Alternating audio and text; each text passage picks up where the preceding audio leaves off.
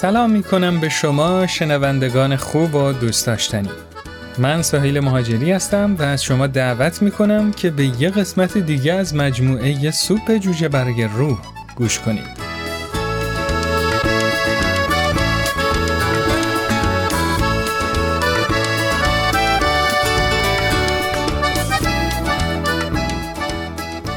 ما می توانیم با بدبینی و ناامیدی خود را نابود کنیم. همانطور که با بمب می توانیم خود را نابود کنیم. کنت کلارک.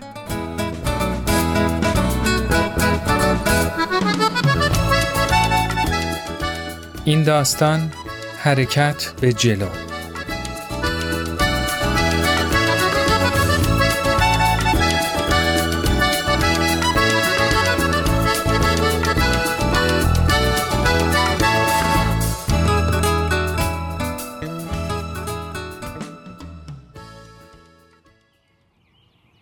محله قدیمی که شانل و خانوادش تو اون زندگی می‌کردن مثل روستاهای قدیمی بود.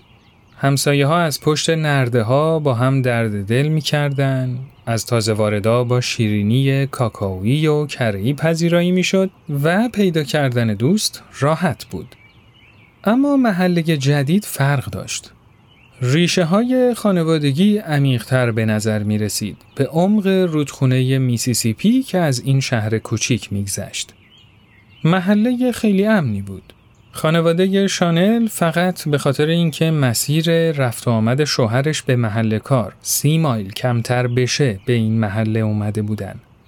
اون دلش می‌خواست می‌تونست همه چیزو پاک کنه. بعد از شش ماه زندگی تو محله جدید دلش می‌خواست که بند و بساتشون رو جمع کنن و به خونه قبلی برگردن. دلش برای دیدن یه دوست تنگ شده بود. پسراش هم تنها بودن. و اما شوهرش لونی مشکلی نداشت چون بیشتر روز سر کار بود. یه شب شانل و لونی تو ایوون جلوی خونه سبک ویکتوریاییشون نشسته بودن و پسرا داشتن تو حیات بازی می‌کردن. شانل سر صحبت رو باز کرد. من اینجا خیلی تنها. دوستای قدیمیمو زیاد نمی‌بینم و به نظرم نمی‌تونم دوستای جدید پیدا کنم. لونی شنونده خوبی بود ولی یه مغز مهندسی داشت و حلال مشکلات بود. اون پرسید خب برای ملاقات با مردم این محله چیکار کردی؟ هر هفته برای کتاب خوندن میرم کتابخونه. تو پارک واسه گفتگو با مردم پیش قدم میشم. حتی توی حراج لوازم دست دوم خونگی به یه خانومی نزدیک شدم. اون دوتا پسر داشت. شبیه کسی بود که دلم می‌خواست باهاش دوست بشم. ولی اون به گلدون کهنه که داشت براندازش می‌کرد بیشتر از گپ زدن علاقه من بود. به نظرم داری کار درستی انجام میدی. ادامه بده. و بعد از اون صحبت شانل هم به کارش ادامه داد. سعی کرد تا مهربون و صمیمی باشه.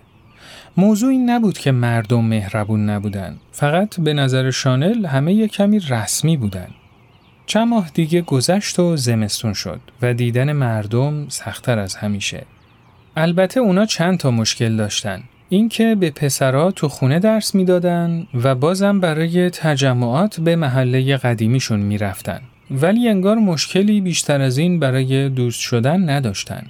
تو همون اوضاع و احوال شانل سعی کرد یه نگرش جدید برای خودش ایجاد کنه. دوست جدید می‌خوام چه کار؟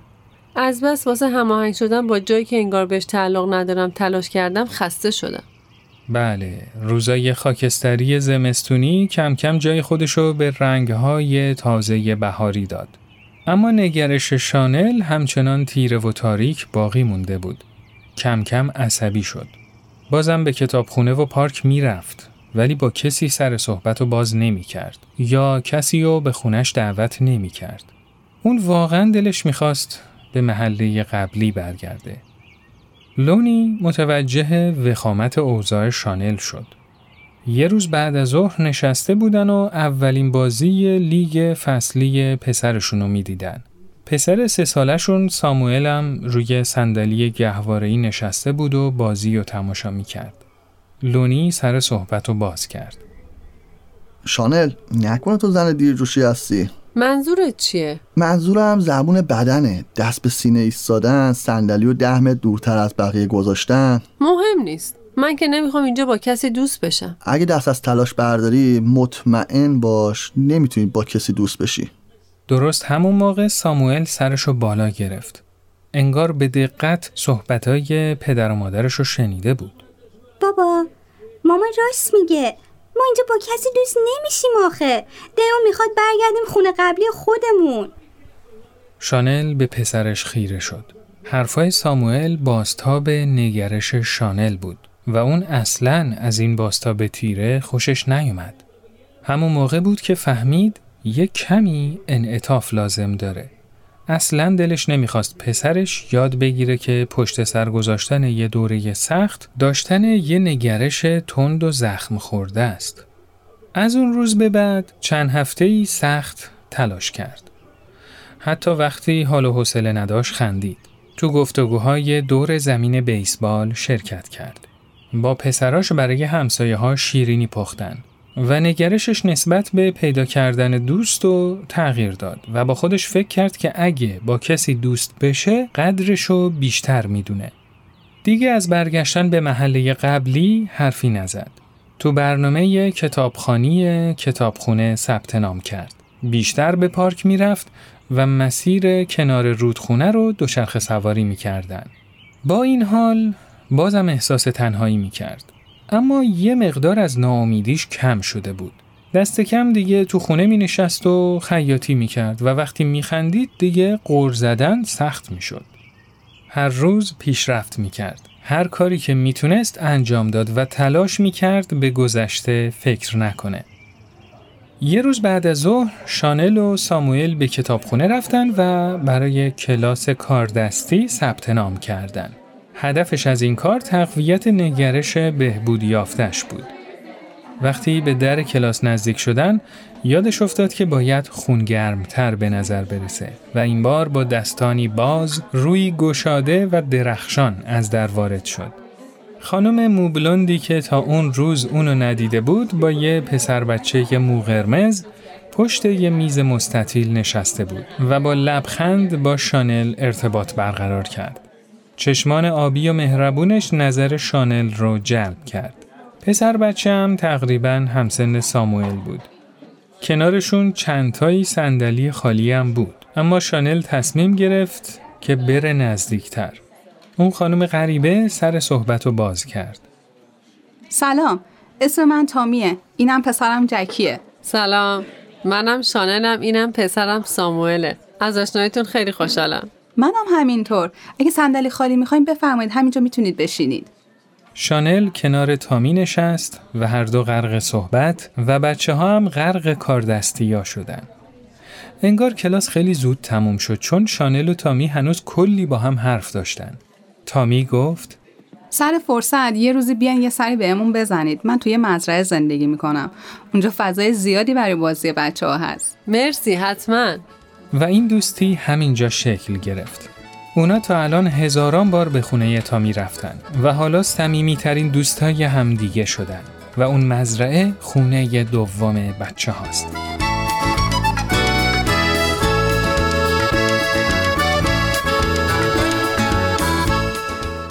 حالا شانل وقتی به گذشته نگاه می‌کنه به خاطر اون دوران سخت تنهایی خدا رو شکر می‌کنه چون یاد گرفت استقامت داشته باشه. یاد گرفت نگرشش رو کنترل کنه و همیشه حواسش به تازه واردا هست. اون حالا قدر دوستی با تامی رو می‌دونه. خیلی خوشحاله که تسلیم نشده. خانوادش به این محله عادت کردن و حالا دیگه این شهر کوچیک همون جاییه که دلشون می‌خواد باشن. پسرا هم درس بزرگی گرفتن. درسی ارزشمند درباره دوران سخت زندگی. همچنان پیش بروید. چیزی که شانل همیشه به پسرا میگه. بله، همچنان پیش بروید. دلتان به دنبالتان خواهد آمد. و این کار هر از گاهی شما رو مستقیم به آغوش یه دوست تازه هدایت می‌کنه.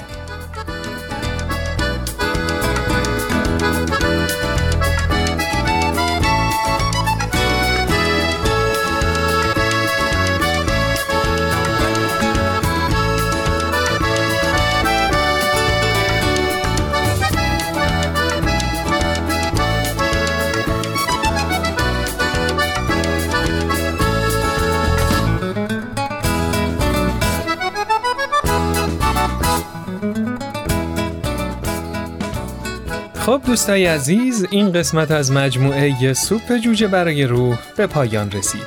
مثل همیشه مشتاق شنیدن نظرات شما همراهان عزیز هستیم.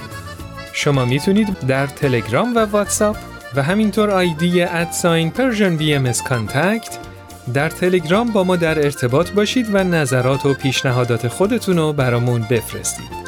من سهیل مهاجری هستم و تا یه فرصت دیگه شما رو به خدای بزرگ میسپارم. روز و روزگار خوش.